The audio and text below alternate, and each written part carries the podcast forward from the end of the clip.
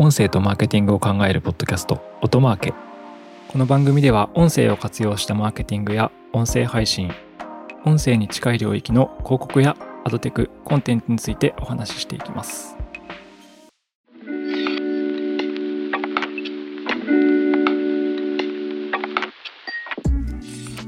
こんにちは音なるの八木大輔です。今回は音声配信に使えるテクノロジーの紹介ということで音声配信プラットフォームであるスタンド FM が AI を使った音声ファイルの文字起こしサービスをローンチしていたので紹介したいと思います。サービス名はサマリー FM というサービスです。4月3日にプレスリリースが出てまして、音声配信プラットフォームのスタンド FM が AI 技術を活用した音声ファイルの文字起こし予約サービスサマリー FM をリリースという形で出しているリリースです。まずあのスタンド FM についてなんですけど、スタンド FM っていうのは国産の音声配信プラットフォームですね。音声アプリで音声配信もできますし、リスナーが聞くこともできるというようなサービスです。えー、 Voicy とか Radiotalk とかに近いかなと思います。ちょっとあの、ボイシーは法的な配信によってますが、スタンド FM はま双方向みたいなところを結構大事にしていて、え、2019年頃から運用されている音声配信プラットフォームになります。そのスタンド FM が、えー、何を出したかというと、音声ファイルを登録すると勝手にまあ文字起こしをしてくれる。かつその文字起こしから勝手にこれすごいんですけど要約を作ってくれるっていうようなサービスをローンチしていました。どんなことができるかは実際に使ってみてもらうのがいいと思うのでまあ触ってみてくださいっていう感じなんですけど、まあ、これブラウザなので誰でもウェブさえ開ければ使うことができます。このエピソードせっかくなので現在撮ってますけど、撮り終わったらこのサマリー FM っていうサービスに実際にかけてみて、でそこで吐き出されたテキストをこの番組の説明欄に貼っとこうと思いますので、ぜひあの、この文章、私が読んでる文章と、えー、このポッドキャストのエピソードの中で、えー、私が喋ってることがどれだけの精度で当たってるかっていうのをあの見比べながら聞いてもらうと、このサービスの凄さというか、便利さが非常にわかりやすいかなというふうに思います。Audio and Marketing 音マーケその肝心のサマリー FM の URL も説明欄に貼っておきますので、ぜひ興味のある方は使ってみていただければと思いますが、え、何ができるかというのを簡単に説明すると、ウェブページ1枚のシンプルなサービスなんですけど、音声ファイルの URL が音声ファイルをアップロードして、まあ、つまり音声ファイルをこのページに食わせるという形で登録をし、要約する言語を選ぶですね。で、あの、あとは Go ボタン、ポチッとなと、えー、実行ボタンを押すと、そうですね、なんか数分、5分経たないぐらいだと思います。3分ぐらい。私がやってみたのは、えー、20分ぐらいのエピソードで3、4分とかですかね。で、えー、テキスト全文と、あと要約が吐き出されるというようなサービスになっています。で本当にサービスとしてはこれだけなんですけど、まあ、シンプルがゆえに非常に私はあの便利だなと思いました。もう音声配信者の方全員使ったらいいんじゃないかなというぐらいの非常にいいサービスだなと思ったんですけど、できることは音声ファイルを登録して、もしくは URL だけで登録できるのもいいですね。なんか、ポッドキャストで公開してると、RSS フィールドの URL を開けに行くと、その中に MP3 の URL って必ず書いてあるんで、音源のサーバー上に置かれてる URL ですね。これをそのままこのサービス、サマリー FM に登録して再生するだけで、まあ、ファイルのアップロードすらいらずに文字起こしできると。すごいなんかユーザビリティ高いなって思ったんですけど、簡単に文字起こしがまできると。あと、ユニークだなって思ったのは、要約できる言語を選ぶことができるんですけど、これが、ま、日本語と英語と中国語と、あとヒンディー語、そして絵文字っていうのがありますね。もう一回読み上げると、日本語、英語、中国語、ヒンディー語、そして絵文字という5種類の言語を選択して要約することができるという形です。で最初の4種類は、その国の言語に訳されるだけなので、まあ、わかりやすいですねっていう形なんですけど、5種類目の絵文字がユニークで、これで要約すると何ができるのかなと思って試してみたんですけど、例えば私今これ、今回のエピソードは今収録してるんで、前回の音マーケを要約にかけて、そして、え、要約する言語を絵文字を選んでみました。そうすると、20分ぐらいの、ちなみに前回のエピソードというのは、え、コンテキストオーディオ広告についてですね、まあこれマニアックなテーマですけど、音声広告の最新テクノロジーの話をしてたんですが、えー、これを絵文字要約かけると、15種類ぐらいの絵文字で出てきました。あの、面白いですよ。これ、マイク、スピーカー、吹き出し、マイク、ラジオ、電球マーク、ロボット、人が喋ってる影、スピーカー、耳、ロケット、お金みたいな。これ面白いですね。あの、絵文字で私が喋った20分のエピソードを全部表してると。だからマイクのアイコンか、ラジオのアイコンとか、吹き出しとか、言葉ですね。喋ったりトークだったり声っていうとか、あと AI の話したんでロボットの絵があったりとか、音声合成の話してたからですかね。なんか人が喋ってる絵とかスピーカーの絵とか、あと広告とかビジネスとかの話もしてるので、えー、お金のマークがあったりするのも面白かったですね。あとは未来っぽいマークなのか、なんかロケットの未来に向かって飛んでいくロケットみたいな絵文字が表示されていると。そんな感じで15文字ぐらいの絵文字に要約されました。これもなんか面白いですね。非常にこう自分の喋った内容を全部絵にしてくれるという感じがして、すごい楽しいですね。これはあの多分遊びみたいな機能なんですけど、かなり日本語なんかの精度も高いですし、非常に実用性の高いサービスだなというふうに思いました。そして、えー、このサービス、おそらく裏側が OpenAI の ChatGPT に関係するサービスを使っていると思われます。ですので、後半ではそのあたりの話をしていきたいなと思います。Audio and Marketing 音マーケはい。で、後半は、スタンド FM の出していた、このサマリー FM という AI が音声からテキスト化と要約をしてくれるサービスと、えー、チャット GPT の関連性というか、そのあたりの関係についてお話ししていきたいと思います。4月3日に出ているプレスリリースにこういうことが書かれています。米印があって、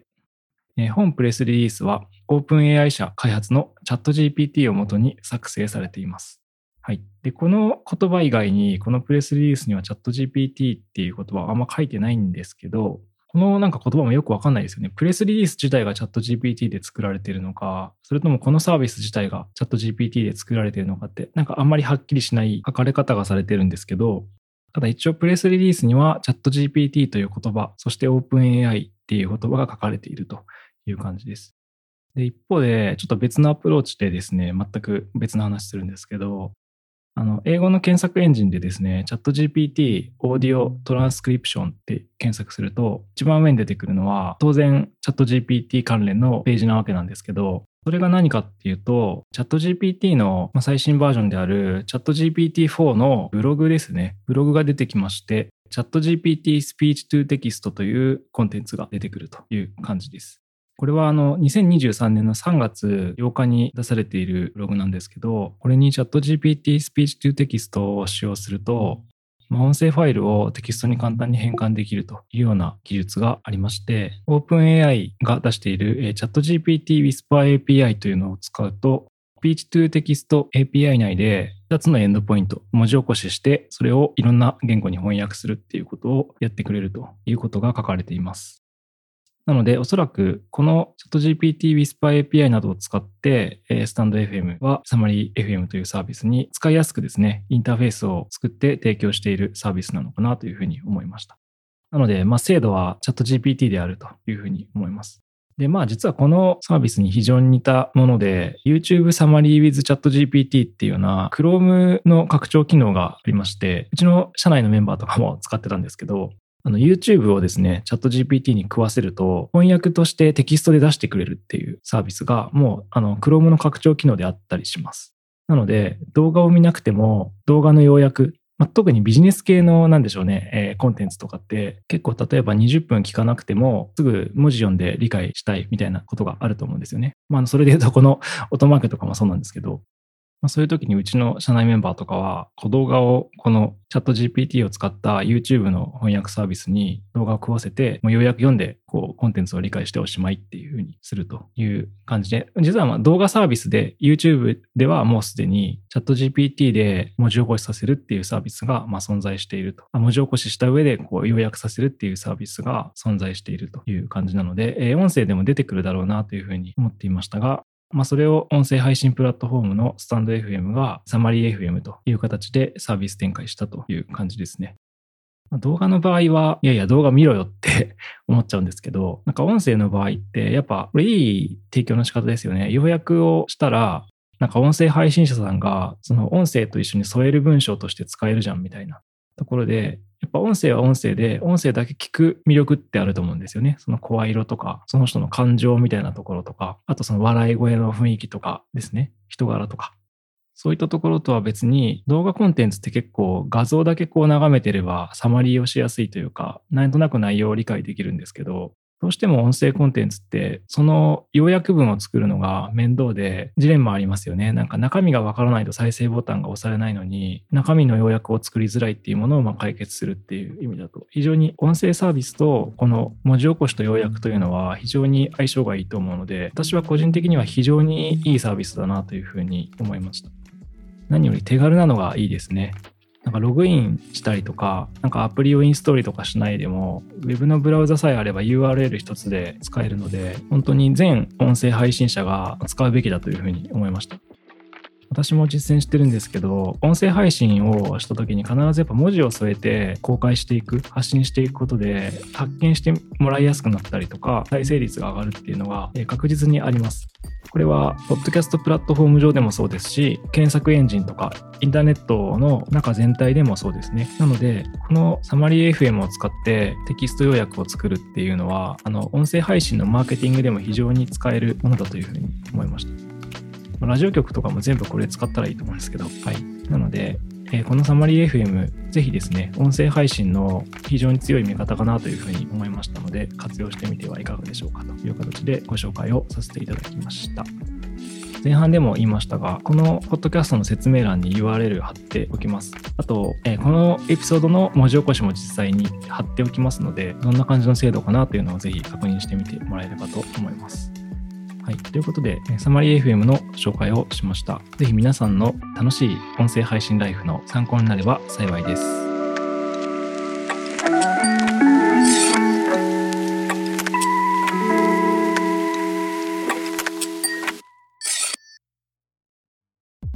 音声とマーケティングを考えるポッドキャスト、音マーケ。Apple Podcast や Spotify など、ポッドキャストのプラットフォームのフォローボタンを押して、ぜひ購読をしてみてください。定期的に有益な情報をお伝えできると思います。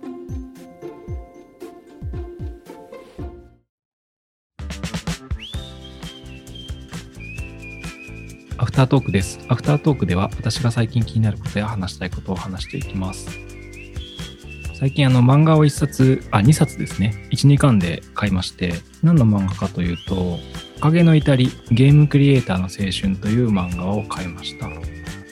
この漫画はもともとですね、ウェブメディアのデンファミニコゲーマーっていうゲームメディアですね、情報メディアがあって、まあ、ゲーム好きが結構読んでるメディアかなと思うんですけど、ここのすごい人気連載が書籍として発売されたものです。私すごいこの連載が好きでずっと読んでたんですけど、ウェブ版の連載自体は完結してしまって、まあ、書籍になったという感じですね。全2巻の漫画っていう感じですね。これ何が面白いかというと、まあ、めちゃくちゃ有名なゲームの制作者の若い頃の話を聞きに行って、その当時のエピソードを全部漫画にしてるっていう連載で、例えば、あの、ファイナルファンタジーの坂口さんですね。この坂口さん、FF の立ち上げもそうですし、まあ、ファイナルファンタジー7、プレステ世代の人ですね。プレステ世代の人たちには、伝説のゲームですよね。なんか 2D ゲームだったのに、初めてこう、本格的な 3D のゲームの世界が映画のようにこう始まってしまう。未だに世界中に根強いファンがいる作品ですけど、それの開発秘話だったり、あとはポケモンの初代ポケモンですね、の田尻聡さんの制作秘話は実はその幼少期の野山を駆け回って昆虫とかを捕まえた原体験にあったとか、あとゲームだけではなくて初音ミクの誕生秘話とかですね、他にもカービィとかスマブラを開発したあの桜井さんがゲームクリエイターになるまでの幼少期からの話とか、あとは今やもう上場企業の社長ですけど、あのほぼ日の糸井重里さん、まあ、コピーライターですね、あの超一流コピーライターの糸井重里さんがマザーを作った背景とかっていうのが漫画で読めるというような連載ですね。私なんかは結構その16ビットのゲームの16ビット32ビットゲームの全盛期の人間そしてまあゲームボーイ人間からすると、まあ、非常にこうたまらないわけですよね。なんかめちゃくちゃ共感できるみたいな。しかもなんかそのものづくりのきっかけとか背景みたいなものはすごい共感できますし、大体なんかゲーム作ってる、エポックメイキングなゲームを作ってる人たちは、なんかゲーム産業ができる前のチコボレとかはみ出し物みたいな人たちが、なんかゲーム業界にたどり着いていて、ゲームの歴史を作ってきたみたいなエピソードが結構あってですね、まあ、非常に読み物としても面白いという感じですね。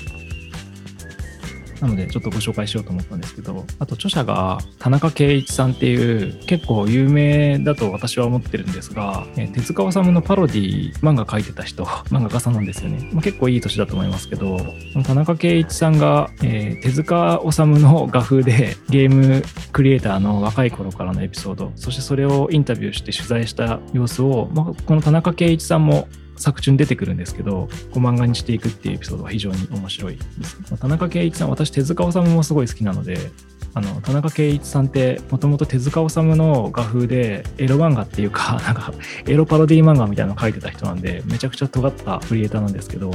そういうこうゲームクリエイター自身のエピソード自体もすごい創造性の塊みたいな話なんですけどそれをこの田中圭一さんの画風で 田中さんが取材してやるとしかもなんか田中圭一さんってもともとゲームのディレクターやってた時期もあるみたいでなんかそういう話を交えつつ展開されるこの漫画が非常に好きですね。これが書籍化されたので、えー、最近買いましたというような話になります。コミックスの話をしましたけど、実は Web 漫画としても全部今、Web 上からでも見れるので、興味のある方はぜひですね、あの見てみていただければと思います。そして、もし興味があれば漫画もぜひ買ってみたらどうかなという形で、なんかものづくりに関わる人たち、クリエイターの方たちなんかは非常に面白く読めるんじゃないかなというふうに思いました。なんかこういう漫画読んでて私がすごい感じるのは、吉川英治っていうあの有名な三国志書いてた人がいますけど、吉川英治の三国志読んでる時みたいな、あの群雄割拠感っていうのを、まあ、味わえるなというところで、まあ、もしかしたらいろんな、こう今 YouTube とか音声配信でいろんなクリエイターが群雄割拠してきてる時なのかもしれないですけど、それをこの漫画はゲームという歴史の中で起こったことにフォーカスして、まあ、当事者に取材して書いてる漫画なので、まあ、非常に面白い漫画ですので、ぜひご興味があれば読んでみてください。ぜひ明日からのクリエイティブ活動のヒントにですね、この若気の至り、ゲームクリエイターの青春という、えー、漫画をお勧めしておきます。ということで、えー、今回はアフタートークは以上です。